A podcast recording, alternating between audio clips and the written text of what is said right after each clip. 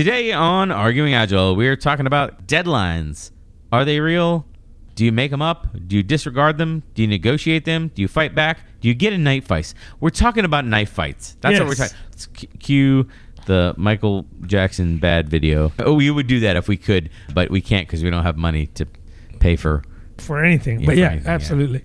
So the word deadlines is interesting, right? Because it, it is a pretty much a binary. You're dead or you're not. And and I would say challenge that because a deadline is simply an arbitrary date. So with the customers, you say we can't quite deliver what you're asking for by that date, but we can deliver these things by this other date, but not everything you ask for. So deadlines aren't dead lines. You're not dead when you don't cross the line. You're just having a discussion. This is a dialogue because nobody knows the secret science behind picking a date. They pick the date for their own reasons, whatever they may be. Try to understand them. Maybe they're budgetary, maybe whatever, right? Try to understand them and work with them. So, is a deadline truly a deadline? Is it really a deadline? Or is it just a desire? A desire by which you should do something, whatever it is, right? Re- release a piece of functionality to stage QA or production, even, right? Is it truly a deadline? The smart organizations do this on a continuous basis, so they don't have the concept of releasing to production mm-hmm. By a given date. It's just at that point frequency driven. Once a week, once a day, once an hour, whatever it is. The typical pushback on this one is going to be we tried Agile, but Agile doesn't do oh, deadlines. Oh, they should check out our previous Right, podcast. yeah, that- I know, Agile like- doesn't work here. Oh, the common misunderstanding is, well, Agile can't deal with deadlines. So, and we're a very deadline driven environment or very deadline driven business, or we have a lot of regulatory stuff that's deadline driven, right? Uh, and Agile can't deal with that. Like that, the first thing I would want to tackle in here for anyone who has found our podcast is Agile can't deal with deadlines, wh- which Oh, is my which is like patently untrue, wrong, incorrect. You lose, you get nothing. Good day, sir. You're voted off the island. Listen, I agree with you. Uh, you know, this whole notion of Agile doesn't have or cannot deal with deadlines is ridiculous at this stage. Now, those people that have been locked up in a corner somewhere for the last 20 years, I understand where you're coming from because back then, yeah, it used to be true because we didn't have these techniques where you can have measured releases, measured contained risk, or however you want to say it one of the guys that I, I, I respect is Nicolas Chaillan. He's, is is the he was at least the CIO over at uh, the the U.S. Air Force. I, I can't remember exactly now. He's moved on. But anyway, the, the U.S. government has been using Agile, right? So that tells you something. So the fact that people say there are no deadlines in Agile, I, I think those people really don't understand what Agile is. You know, I, those are the people that say, well, we don't really need take your pick, right? In Agile, there are no deadlines. In Agile, there are no X, Y, Z, whatever it is. Yeah. They don't understand. They think, well, only if we have things signed in blood and we can deliver to those. Oh, we can't, but wait, wait, wait, we can. However, the customers change their mind, so we scream, change order, change order, change. That is the old mentality. The new mentality is you welcome changing requirements even in development. Mm-hmm. That is something that people have to understand that the agile as a way of working is not the same as the old way of working. And if you mix the two, that's where you start getting confused. I think shortening that chain where you bring customers in, understand their pain points, and then react very quickly before things are even out in production for that matter. Bring customers in. Why not? Bring them into your, your sprint reviews. Nothing's in production yet. You've just finished working. Yeah. Bring them in. Because guess why? If they say something that you've missed the mark on, you'd better pivot now as opposed to n number of sprints from now and then say, oh, this is already in a release and it's in production or some kind of a staging environment where the customer then is going to say, you missed it. Yeah. So get ahead of it. That whole concept is new to those people that have been locked away somewhere for 20 years. Mm-hmm. They say Agile doesn't work here because we're so special. So those people are encouraged to check out our previous podcast entitled Agile Doesn't Work Here. Yeah. But net net of all this is, this is not a new way of working. It's new to you, maybe, but it's not a new way of working. And just to circle back to my point, it works in the government too. And normally we don't associate agility with the government. Yeah. However, that that in and of itself is an old notion. Yeah. Right. The the new thinking says, hey, they're listening. A- and, they're reacting and adopting and, and changing things. Not everywhere, granted, but Right. we're there in some parts. So let's just take that and then try and propagate that out. The other thing that comes up, I don't even think it's perceived. I think it, it is used against agile teams in the way that's like I'm going to use this against you, and then hopefully you don't have enough experience to push back on it, kind of thing. Like I'm going to throw a date out for like I'm at the used car lot, and I'm going to throw a date out first, and if you're not smart enough, just walk away. Like Yeah. you like now you're trapped. Is uh, you like agile doesn't work here because we can't just say it's done whenever we decide to stop working on it. We committed to doing like not necessarily the people doing the work, but we as a business, as salespeople, As a- as an organization. somebody somebody who's not the people doing the work has committed to doing something. It sounds ridiculous when I'm saying it out loud. There's a lot of people in this corporate environment now where their boss, their boss's boss, their executives, their salespeople, whatever, somebody up in the hierarchy of the organization or someone who is above them in the organization will make a promise, a commitment, and then we'll come to them to say, I signed this check. Now please figure out a way to cash it because I have no idea when I signed it how to cash it. I, I realize how ridiculous it sounds. That happens all the time. Yeah, all the time. Yeah, it's so but, true. But then people on development teams and developers, uh, team members, I will say, team, Scrum team members, to bring it back home, Mm-hmm. Scrum team members feel a real pressure on them, right? They Yeah. can't help it. They got to feel a real pressure on them. This person, they signed this contract, they gave this promise. They came to me and they said, "You have a week." Like, oh my goodness! Like normally it takes a month to do this. I don't know how we're gonna do it in a week. You know what I mean? They're working extra. They're working late. They're real. They're stressing. Not about the thing. Not even just about the thing that to build. They're also stressing about all the things they have to put on the back burner while they ignore them to try to hit this commitment. I'm doing sassy air quotes for the people listening. Sassy, air quotes. I think we should have like a gesture for that. Yeah, so I mean, these commitments that are made not at the discretion or the direction or the of the dev team, but arbitrarily almost, right? By by somebody who's not even in the Right. know, Yeah, so right. to speak. Those aren't even commitments, really. I mean, at the best, they are aspirational in nature. Mm-hmm. So somebody says, "Well, we can do all this," but they mean we can do all this because I want to get whatever X Y Z out of it if we do this. So whoever's making the commitment has. Yeah, it's all about. Listen, everybody listening to this. Remember four characters that I'm about to tell you about. Right? W I F M. WIFM as a acronym. It stands for What's in it for me. So those people that are making the commitment obviously know what's in it for them. That's why they're making the commitment. The team, on the other hand, doesn't get to have a say.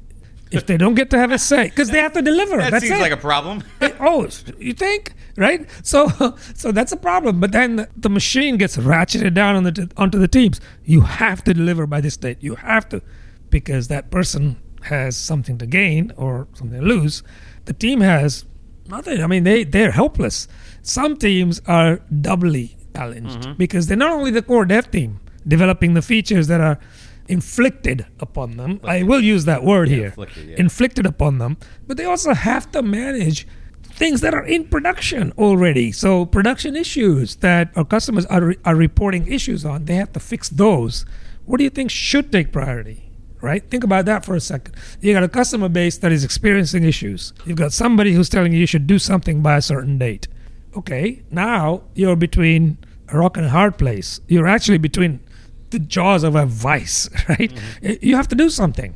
And the teams that are compliant, I'll use that term here, Yeah, yeah, yeah. they will just say, oh, well, we'll just jump. How high? We'll just say that whenever somebody says, do this, do this, do this. And I've seen this happen, unfortunately, way too often in my short career here, right, in this industry. People will ignore customer complaints because the executives are yelling at them saying, do this by this date. Right. So they can do whatever it is that's asked for by this customer. But if it is even remotely impacting the existing client base, you're heading for the Niagara Falls that's coming down, basically, yeah. right off the edge of the cliff. I think what a savvy team needs to do is realize what is possible, mm-hmm. realize what is probable. Th- those are two different things altogether. And then go back, have the gumption to say to these people that are saying you need to do this by state arbitrarily and mm-hmm. say, if we do this, we can lose this. Yeah. So don't say no ever. I, I know is the shortest word in my book, and I use it often, but not in this way. Yep. I always say no, but or no and right, just to appease those people that are in the yes and camp.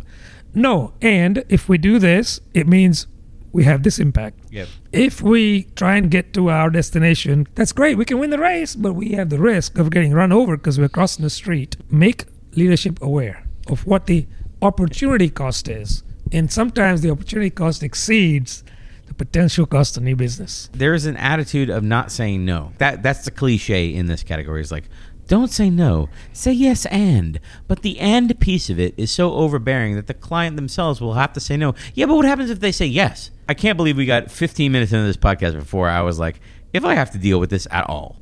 Because like deadlines to me is rookie move. It's almost never dictated by the customer to the development team. Usually the way that I've seen deadlines in my career is they are pulled seemingly out of the air by non-customer internal stakeholders. I think more often than not, it is just a random date Right. that somebody pulled out of the air, and they have their own basis behind that. They have to have this thing, whatever it is in their mind, for which the date is intended, met by a day or date before they have their evaluation or whatever it is. These are people that are outside of the dev team. Right. They're looking for quote unquote self interest. I understand that. Sometimes, though, it is driven by the customer because somebody promised them something.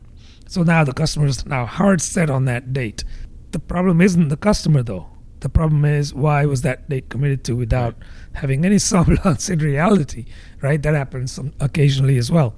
The thing I want to tell you is the longer the longer the chain between the organization and the customer, the harder the problem. So what you want to do is bring the customer in to your organization as close as you can to the dev team. Have them create a really close liaison there. Have the customer state their issues, not to some highfalutin Yeah. middle person or higher management person, to the dev team and say, "This is what we need," and have somebody oversee that and say, "Okay, is this a need, a wish, a desire, or a want?" right. right? And prioritize all of that, all the good stuff that we know we Right. have to do, and then say, okay, let's focus on the need, Right. right? You need this. We'll get back to you by when we can deliver some of that, half of that, all of that, whatever it is. But then that's not a promise made up front. That is just an introduction. Yeah. Have a conversation within, without, like outside of your team, and say what, assuming you have dependencies, figure out what it takes, and promise the customer something that you know you can comfortably lift. Mm-hmm. So under promise, right? Don't don't just we do this by December and it's already Yeah. September. To try and do that over time, you what will happen is you will start to gain that confidence from the customer and that trust. And that is worth its weight in gold. Yeah.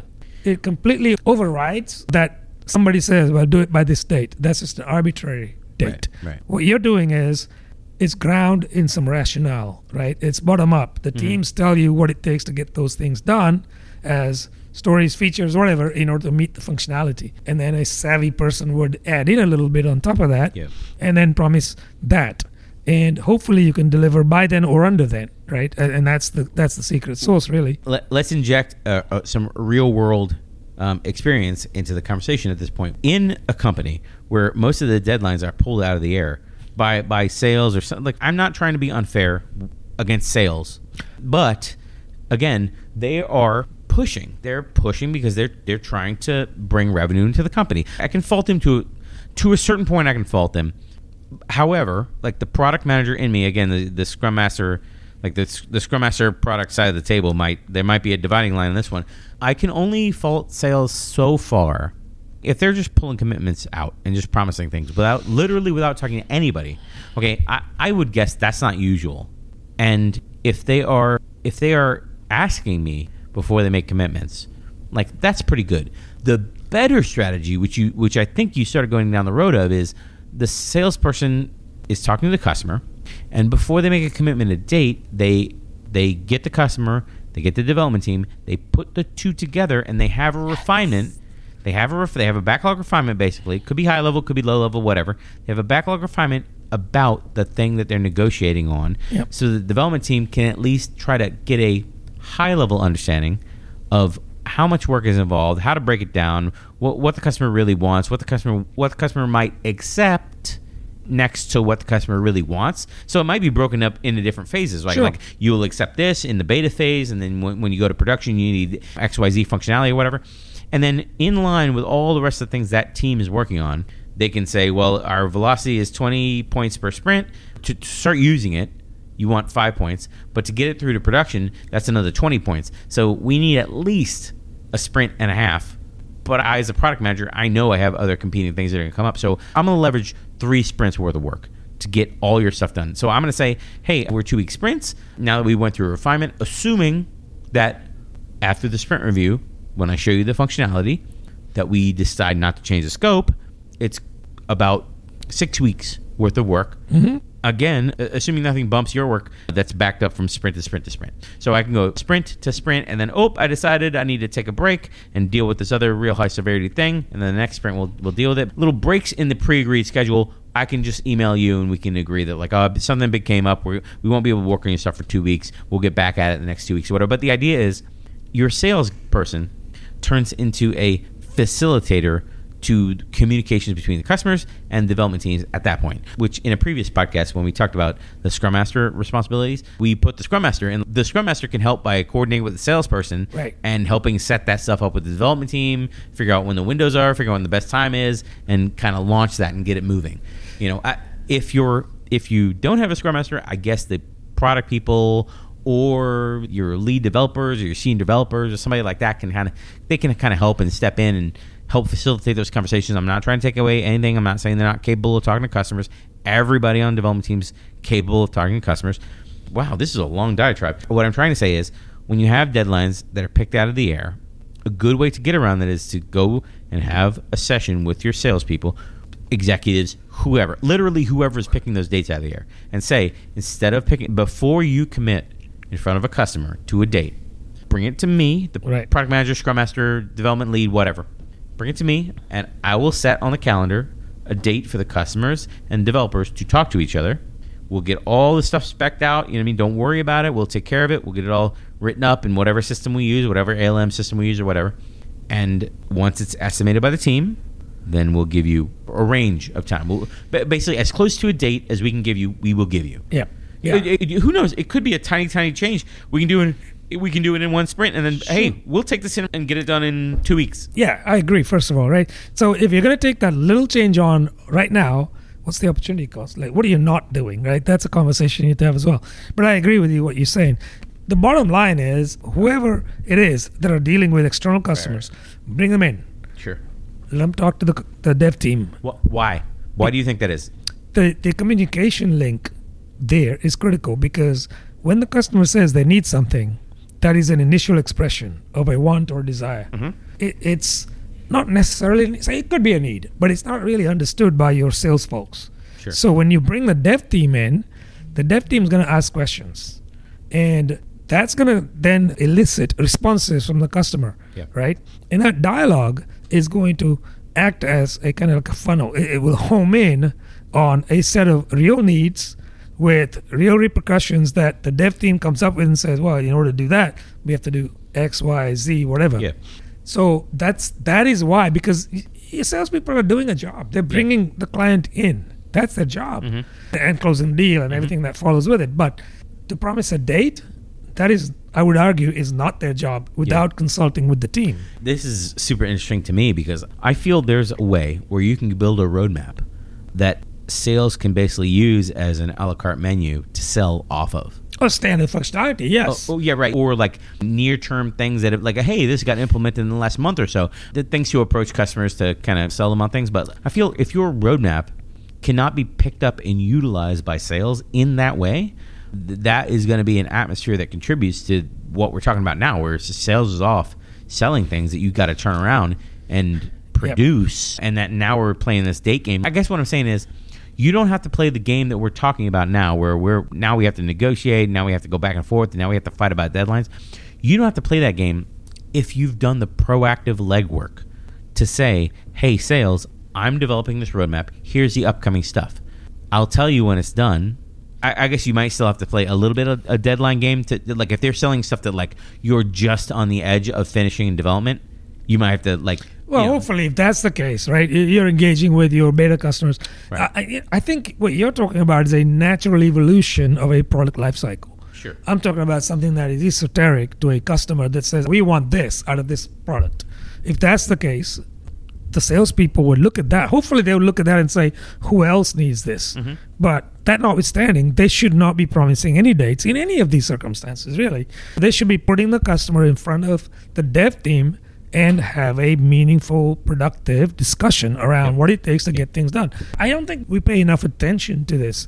It isn't just to protect the date, it is to clarify the intent by the customer. Like, Yeah. how, what do they want? Really, what they need.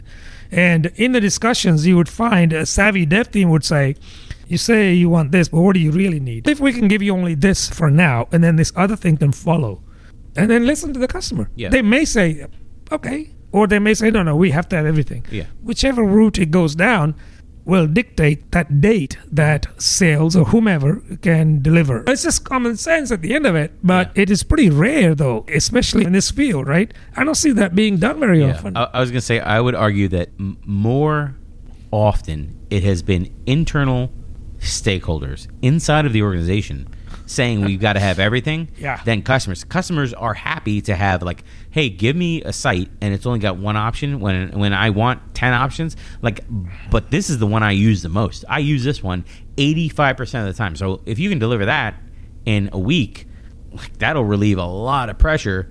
And then like the other five, six options, like I don't know, like I, hey, Yeah. whatever. If they get delivered over the next whatever couple of weeks, that's fine. The customer is happy to have their most pressing issue dealt with first. But this topic also kind of goes back to our discussions about incentives because maybe the salespeople don't get their commission until they've delivered on 100% of what agreed on, which, which is not a, I mean, I don't know how much ground I can give on that one because it's, like, Yeah. that's not a great environment to start with. Actually, you know what we haven't talked about? We haven't talked about development leads picking, doing estimates on behalf of teams. We haven't talked yeah, about yeah. that. You're right. You, we haven't. I, I just want to finish the thought that you, you actually teased out there. This whole concept of promising a date, Yeah. right? It, it, it origins originates way back. Like, I don't even know how many years, to be honest. Way back to the uh, the days of the Silk Road in Asia. It's a very very long road, Yeah. but it has many stops along the way that we know of now. Back then, who It's a knows? long how- and winding road. long and winding road. What I wanted to tell people is the, the historical perspective about these dates. Yeah. So imagine yourself way back, like whatever century it was. You want to go from A to B, and and you have people along the road that are ready to rob you. So. Uh, uh, because that's how it was on the Silk Road. People didn't know what you carried, so they would rob you anyway, and they'll take what you have. They'll take they'll take the shirts yeah. off your back. So they were runners They would say, "We promise you safe passage between here and here." Yeah. They had no way to know whether they could make it from A to B, but they would promise you that, and you paid them up front. So initially, it was like you paid them up front, and then you went along a certain way, and you got confronted by these bandits, banditos. And uh, the first thing an individual did, they would say, "You told us we would go nine hours, and we're only three hours into this, and look." Yeah. So you lied, and they would kill that person first. Almost said shoot, but guns weren't around then, so they would slay them. All right, So how does that work? So uh, you know, uh, it's like the person who promised has no idea if they can deliver on that promise. Right. They do it on the expectation that the other party, the consuming party, also doesn't know. They just have to buy in to your proposition I like it. I Right? like this. What did happen back in the Silk Road days is some people got wise to the idea that people didn't make it past the first milestone, so to speak. Yeah. And They, they would get held up and then they would be killed mm-hmm. and robbed and, and killed in that order, probably. So, what they decided to do is say, We're not going to believe you. Mm-hmm. We'll only pay you when we get to milestone one, but we won't pay you all of it, right? We'll just give you a little bit of money here and we'll give you a, little, a few more coins when we Yeah. get to here. Now, what we have is milestone based payments. Oh boy. That's where it was born. So it's nothing new. This is not new to the human psyche. Like, like we've known this all along. But have we progressed any further all these decades in maybe centuries on? Like at least a century anyway. So that I just wanted to add that little like a historical perspective to it. All right. So Nothing new. let's move into phase two. Phase two for this podcast is I'm in this culture. I'm a product manager. I'm a scrum master. I'm an agile coach. Maybe even I'm an executive. I want to move this culture away from this deadline focused, you know what I mean? The, the person who throws out their first number loses culture. I want to move it to something a little more sane, Yep. something a little more not only manageable, what's, what, what's sustainable. I'm trying to move the whole organization to saying when you set deadlines, I want the deadlines to be set so they don't kill the development teams. Okay? I want you to set deadlines that are used to drive a sustainable pace Indefinitely. indefinitely to the engineering teams. Okay? So they can still do their product development, but also they can take into consideration architecture. They can take into consideration the best way things should be done for the future of the product. With a little input from leadership with regard to what phase the business is in, because I, I do have to occasionally, even with my development teams, I do occasionally have to say, like, you have to realize that the business right now is in growth mode, or the business right now is in sustain mode, or, Yeah. the, or not not the business, but the the product that you're working on. Because Right. sometimes the business might be in growth mode, but the product your development team is working on is in Yeah. sustain mode. Yeah. like you got to keep the lights on because his other team is trying to blow up ten times, and you are funding that. Like Yeah. that's reality. A lot of people don't like hearing that, but that, that's reality. So like it's a what, what is it? It's a grow sustain sunset or some, something like that is the model. Okay, but i don't want to talk about any of that. If you're in this mode where you're you feel like you're behind you, you're behind all the time and deadlines are just given to you and served to you all the time let's try to get you out of that. There's a couple of phases of my pushback on this to make things better. And the first phase is to take any deadline that you hear or that is given to you and immediately treat it like a suggestion. Start believing in your head that the deadlines are not deadlines, they are suggestions. Hey, I think you should rewrite the entire Python language and produce a new version and have that done by tomorrow and today at 4 p.m. Okay, there, and the reason I say you should start treating it that way is because the, the first thing you should do is get in the mode of not getting stressed about that discussion. The first thing you should do, um, and again, I, like I, I would imagine a lot of people I'm talking to you right now are not product managers. Maybe they are. I don't know. Maybe they are. But uh, I would imagine that a lot of people I'm talking to right now are not product managers. So the first thing you need to do is to cultivate that immediate response within you to say, "Well, that's ridiculous." But what we can do, okay, like that that immediate turnaround. That like we can't do that, but what we can do. I'm going back to that yes and or the no and or whatever and like something something something and. I prefer a hard no. I prefer a hard no because much like I do with small children, like that's ridiculous. I'm not going to buy you that toy. You don't need a $200 Lego. But let's look through the catalog and see what other cool toys that we might want to buy within our $20 budget. Like so that immediate response should be the first thing. The the the other thing we talked about before you before you jump on that uh, because I know you're I'm- gonna I'm you're- about you're- to. but I'm going to give you a little bit more to bite onto before you mm-hmm. jump onto this. Sure. So, hey, you give me this deadline. Okay, before I tell you yes or no, before we consider this deadline, why don't you get the customer on the phone, get us on the phone, arrange this for us.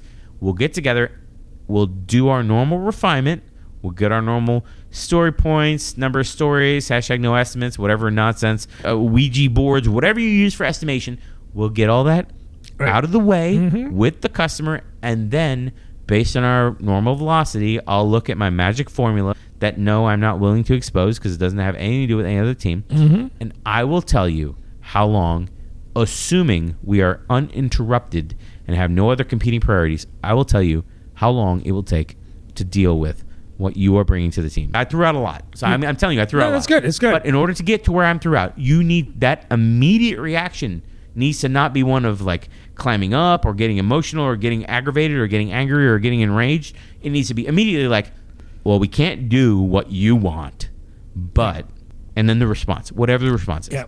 Definitely don't say yes or no as soon as you hear something like that, right? Definitely not. But you're not hearing this need, this this burning need from the customer. You're hearing it for second, third, Sure, yeah. whatever, Yeah, whatever hand it is, not first hand at least.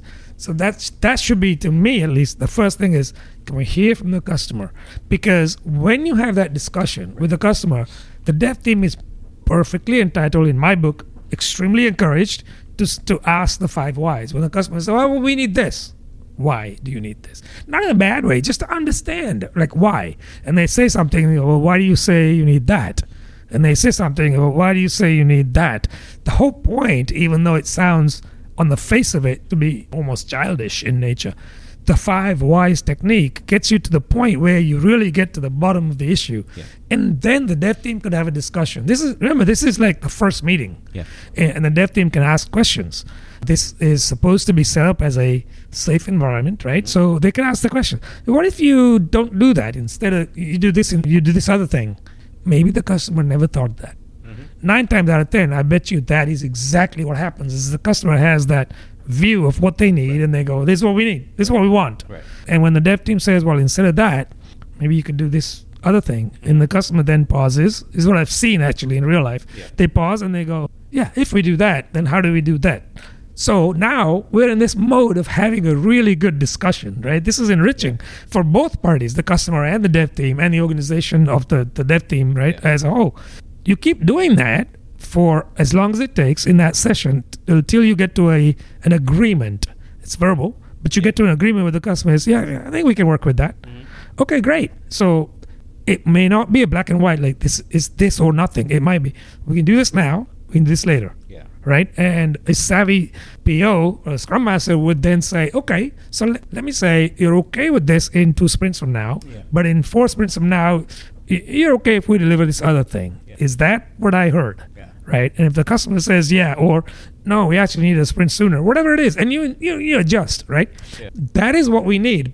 But here's the here's the golden nugget, right?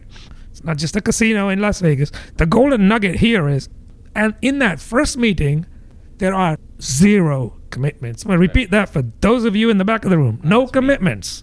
This is a discussion. This is a, an exploration. There are no commitments. The only commitments are we'll get back to you Yeah. right? And then the dev team regroups and says, "Here, here's how we phase it out, Yeah. or we do a, a release every Yeah. month, quarter, whatever it is." That's when the organization, salespeople, whoever it is, goes back to the customer and says, "Based on what we've heard, here's what we think we can deliver. Are you okay with that?" Yeah. There's still room for negotiation. You're not dictating Yeah. at any point. To me, that is the best case scenario. Yeah. To me, Yeah, you know the interesting part of this is the if if it was the salesperson who brokered all this in the first place, like they should be in the room during that refinement that we're talking about now. Absolutely. they should be because I, I feel like it would only take one or two refinements for them to start understanding like a little deeper into the process. Yeah. it's it's really not a lot of rocket science. It's really No. a bunch of asking questions, and, and honestly, salespeople are smart, so they will start picking up on the track of questions that people ask, and they will start in, in, inheriting those BA skills along with everyone else. The other thing I'm thinking about here is if you're using the team topologies, streamline teams, and enabling teams methodology that we went over in another podcast, which I will now I'm going to have to link it. The members of your enabling team that go across the streamline team Streamline, that yeah, go along the streamlines- verticals. Yeah, the well, it looks like a freaking band aid on they the diagram. they should know when your refinements are happening, and then you. I'm saying you. I really mean anybody that represents the Streamline team. Yep. Could be the Scrum Master, could be the product manager, could be anybody on the development team. Doesn't really matter. Somebody should let somebody know from the enabling team. Hey, we're meeting with a customer on this point. Like, I mean, ideally, all of your refinements should be, should be meeting with customers. For but, sure. but but if there's something special is happening, they should let somebody in the enabling team know. Hey, we have somebody coming. That way, they know to be aware. I could get pulled into this refinement because somebody on the Streamline team is going to say, "Hey, the customer's asking for this, but in order to do this, we have to change this database table, or we have to do whatever that we Yeah. that we don't have the skill in the team, or that touches this other team, or whatever." So all it, it it makes a lot of sense for the teams to be aware when customers are going to be in the room. I don't feel like this is a huge ask. I don't feel like what I'm asking right now is unreasonable No. or inappropriately sized with, with regard to effort. I don't feel it's extraordinary in any way, shape, or form to just say, hey, next Monday between these hours, we're going to be on with the customer. Keep your calendar open. We probably won't need you, but we might hit you up on Slack or hit you up on Instant Message or whatever. AOL Instant Messenger from 1997. Yeah. Who knows? Whatever you use. Yeah. No, you listen, MCI mail. No, Yeah, no. yeah. Seriously though, you're right. But the thing about this is, it's this we as a set of teams. So you know the expectation is, to your point, we have a customer meeting on this date. Just be aware. we may pull you in. If you're aware of any more detail about what that customer encounter is like, you could potentially extend the invite to a tech lead or somebody like Sure, that. yeah. Not not the whole team, right? Just somebody to be present. And initially they come in and they have the agenda. Today we're here to talk about A, B, C, D. Mm-hmm. And if it doesn't pertain to them, give them the permission, the express permission to say, feel free to leave. Right. So they're gone. That's Right. fine. But if it remotely affects them, they stay on. That particular agenda item should be addressed first so they can have the benefit of that discussion and right. the dialogue. And then you dismiss them. So, yeah, we're not looking for mundane kind of death by meetings or anything. But to your point, yeah, as, as needed. So maybe the next time you have an encounter with a customer, you don't need them at all. And that's uh, fine. Yeah, I, like I hear that one as a pushback. Like if we're trying to move the culture. If we're all customer centric, there should be no pushback from anybody. Oh, oh, I was going to say the pushback of people that are saying that we're really busy. The people that should be on the enabling team say I can't show up or hey I can't. Your architects, DBAs. I, I was on. I told my team an example of somebody on an enabling team would be somebody like a DBA Yeah. who really understands table indexing and, under, and can look at stats and tell you which columns you should be indexing and which ones you should not be indexing because the typical manner in dealing with uh, performance is just index every column and then they, everything's got an index it's okay but then like that but the performance then goes through the yeah, gutter. but then yeah, but Yeah, then yeah, everything's yeah. terrible. Yeah, that's not the way to deal with it at all. no. Like, that's yeah, I but, agree. But, but when you need somebody like that in your session, and somebody like that is like their time is very valuable to the organization. The pushback here is like, well, that's like, this is meeting overload. I'm an architect. I'm a very busy architect. I'm meeting overload. Busy I mean, doing what? You can't be Right. doing anything that's Right. busier than serving the customer. but so so we're so it's in an organization where we only have personal influence.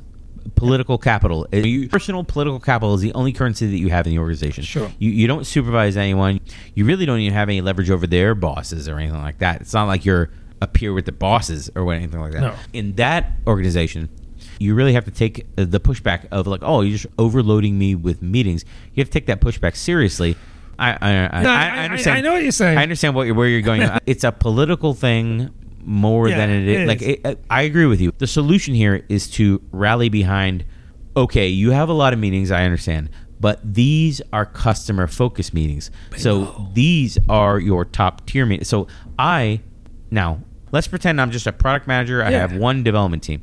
I at that point now I need to have some one on ones. I need to go in the organization up and up and up until I get alignment of customer centricity is the number one place we should be focusing, and then I need to bring that alignment back down Yep. and work to influence that alignment back down through the organization. I don't know if that is typically highlighted as a as a typical product management focused type of activity. Uh, like a Scrum Master Agile coach, I could see it. I could see well, you got to coach up in the organization and kind of bring them the line and try to help all the all the supervisors of all the people understand they should be putting the customer first, and then in all their activities they should be seeking to move the customer first, and then driving that down in the organization.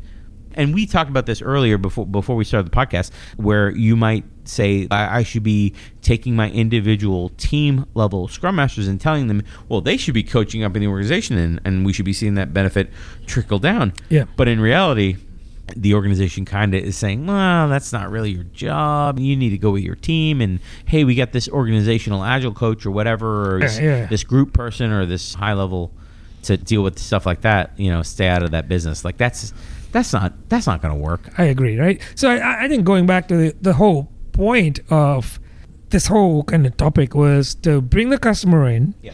listen to them. Don't just have sales, whomever, you know, band of architects, whomever. Just those guys listen to the customer. Let the dev team in to the same meeting. And I like what you suggested there. Maybe make it like one of two refinement sessions for that sprint. Bring the customer in, listen to their needs. But the critical part here is nobody, and I mean nobody, should be making promises to the customer because you're just in learning right now. You're learning what it take, what it takes to deliver what they want, but you're even learning what it is that they want. So sales, tech leads, architects, dev team, there's no commitments. It's just a learning exercise and asking questions and clarifying questions and you know, elaborating over and over and over again on their stated needs. Yeah. The other thing that I think the architects and the tech leads are responsible for in that meeting is to come up with alternates, like push back a, in a gentle way. Pushback's a strong phrase, but challenge the customer when they say they need this. Ask them why, and then they say, "What if you had this instead?" Yeah. Right? Don't make wacky suggestions, obviously, but sensible ones. What if you had this instead? Would that work for you?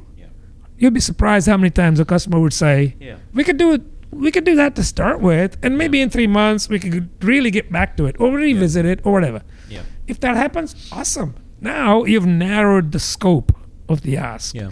If that doesn't happen, what's the big deal? What's happened instead is you've verified that their need is their need, right? And you've asked clarifying questions about the details of that. Now, this is again the architect's role to say, you say you need this, you absolutely need this. We suggested something, you don't want that, but you need this instead. That's fine. Now let's talk about performance criteria. Mm-hmm. How soon should this work? How often, right? How what's the response time like, et cetera, et cetera. Mm-hmm. You're now getting into the NFRs, but they're extremely valuable because you're getting them up front. Yeah, yeah. Right. Don't go building a solution that doesn't meet the requirements as the customer sees it, even though they weren't expressed. Well, Because they're not good at expressing them. Yeah, well, even that can be like what, what you're talking about right now. Like even that could be broken up. Like I think about the individual development team trying to fit into a larger program. I think of like a Spotify, a large business, right? You have Right. millions of users Right. all around the world, all around the world, right? And uh, you can never tell how much bandwidth is going towards a particular product or feature or, or you know individual podcast. Hey, not ours. no, um, but yeah, you can you can never tell because things might go viral, and so your system has to kind of sense that. So when you're developing something new, if you're doing it for a particular influential client or user of your system, the idea is like you have reps from different departments, different teams. Uh, For example, somebody from an enabling team, like an Mm-hmm. Yeah. architect or DBA or something like that. Yeah. Like you have them in a room and you're saying, "Oh, we want this new feature," and the DBA says, "Well, in order to implement that new feature." We're going to have to break out this little feature you're doing to its own database. It's got to be separate from the previous database so it doesn't impact performance. And you can say, well, I do want to do that, but is there a way we can break this up alpha, beta production phases to Yeah. say, like, well, we know that performance is going to be bad and we don't want to crash the whole system. So maybe we'll limit the beta phase to only t- t- 20 users that you specify who can come in and try out the new system. Absolutely. You know, some, Yeah. something like that. And then, and then when we go to production, we can negotiate with our architect who they're basically creating requirements for us, but they're not customer requirements. They're our own internal driven requirements to say, hey, we have these standards. I don't know where I'm going with this No, no, conversation. no, Oh, I understand where you're is it like a definition of done? I don't know where No, I'm I going with think the you- conversation. You're getting the point where the customers can express their wishes, wants, needs, desires, but the architects are the ones that are scope bounding They're the whole just tempering. thing. They're just Yeah. tempering the Yeah, request. yeah. exactly. Uh, You know, and I think in conjunction with the customer, I mean, they're not doing it by themselves in a lab, right? I mean, they're, they're actually having conversation and saying to the customer, listen, here's the risk reward equation. We're all together too. We're together in Right. this conversation. It's- Right, right. It's it, that, that's the other thing I want to point out is like we're, we're uh, the salesperson or whoever sold this going back way back early in the podcast. The salesperson whoever sold this they they brought in hey we need to do functionality X. Yep. Now the product manager says bring the customer in, schedule a session. We'll get everybody. Now my scrum master for the team reaches out to the other teams says hey we're doing we have a customer at this date you might want to be here you might want to be free now our architect is free the other streamline team it touches they have a rep or two that's free we all come to one refinement Yep. now we're talking about okay maybe we can do this for the alpha just to prove that it works we'll show you it works but you can't touch it maybe the next phase is beta we haven't put a lot of thought into performance. The architect says we can't put this into production. I'm thinking about larger environments where like because uh, a lot of people a lot of time when we do the podcast we don't necessarily go out of our way to think about large organizations that do have compliance governance type of separate organ like Right. uh, you say oh well you're agile. You shouldn't have that. It should be all baked in your process. Yes i agree with all that. However one of the reasons i wanted to do the podcast was to bake in the reality of working in software development with the theory that you hear so the reality is you do have to make all these people happy enough where they give the thumbs up so a way to get the thumbs up is to say we'll have a beta phase where we're doing things quick and dirty mm-hmm. and then before we can get the rubber stamp to go to prod we can check off all y- your Mr. Architect. We can check off all your checkboxes. The customer hears those checkboxes, so they know we're Right. working on stuff. We they know we're working on stuff that they don't necessarily care about. Yeah. I don't care if you can scale to a million users. I don't care if a thousand people all decide they want to download that podcast at once and it crashes all your servers. I don't care about that. Right. Doesn't matter to me. But in order to go to prod, you've got to stamp that box that says it ran you you ran your performance test on a thousand concurrent users or whatever. Sp- Spotify's probably a million concurrent users, right? A million concurrent users can download one Yeah, yeah. one single podcast Right. and you've got a green light on your QA automation test, and you can go to Pride. Absolutely. So I think all of what you said is made more. What's the word I'm looking for? More robust, Oh, right? And more real. gooder. That was my gooder, gooder, yeah, more gooder. More gooder is even better. More gooder, better. If you can get the customer in throughout the process, because you're not just telling them, "Hey, listen, it scales to a thousand users." That's a statement. Right. Right, You can show them a graph, but how about on a limited scope environment? Let them kick the tires. Yeah. So there are ways to simulate a thousand users. These these are not new. Yeah, you get them to do that, but uh, maybe they don't know how. So okay, you do it, but get them in and say you're one of a thousand users. You're actually one of nine ninety nine. There's nine ninety nine more, and yet look, it's staying up and it's breathing. Right. If you can do those sorts of things, it instills a higher degree of confidence with the customer. That's what you're looking for. It is not a single thing or event that you do that kind of brings them over. Yeah. It's a series of things. Yeah. And that is not even just to do with the software and the testing and all of that. right, It's it's even to do with bring them into your sprint reviews. Let's say your feature, whatever it is that you're delivering, is over three, four sprints, whatever it is, doesn't matter. Yeah. Right? Bring them in at every sprint and show them working product. Get feedback for real. Listen to them, Mm-hmm. and then if they say something, it's not a criticism, right? It is simply an alignment of what the real need is. So take that to heart, bring it in, Hmm. align, and show them that in the next sprint. So show them that you're open to those channels of feedback from them. If you're not open to those, you can wait three, four sprints and say, hey, ta look at this. And they go, yeah, it's not quite what we meant. That's going to be very expensive for everybody all around, especially for the producing organization because Right. the onus is on them really i mean look we all know the customer doesn't know what they want right if you can give them alternates of how to get there that is often like 99% of the time very very well received people say oh we didn't think of it that way Right. okay Right. you could say well because of and fill in the gaps here technology constraints security requirements whatever it is Yep. scaling requirements as Yeah, you were yeah. so we need to do this first but we are going to where you want it's just this is a stepping stone on the way Yeah. if you can do that and show them don't tell them show them bring them in show them that is the partnership that is the secret sauce in my view anyway. They're not some somebody that you deliver to at a periodic interval and go this is a client delivery. No. Mm-hmm.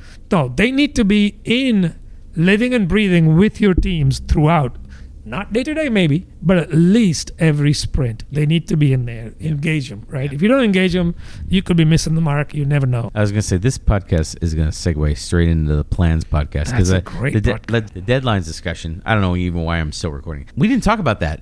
The, a real date involved. We didn't talk about a real date being involved. right, right, right. A GDPR, something like a real date being involved. Sign me on for part two of deadlines. We also implied but didn't talk directly about. Are you setting a deadline because you don't trust my team? Is that why you're setting a deadline? Hey, if I just tell you to do something, I have no idea how long you're going to take to do it. Right. So I'm just going to tell you when I want it done, Yeah. and I'm going to let you scramble and do it. Like we didn't talk about that either. Like We- that's we a- didn't. There's a lot left on the cutting room floor of this Oh, podcast indeed. to, to Yes, pick up for round two. yes indeed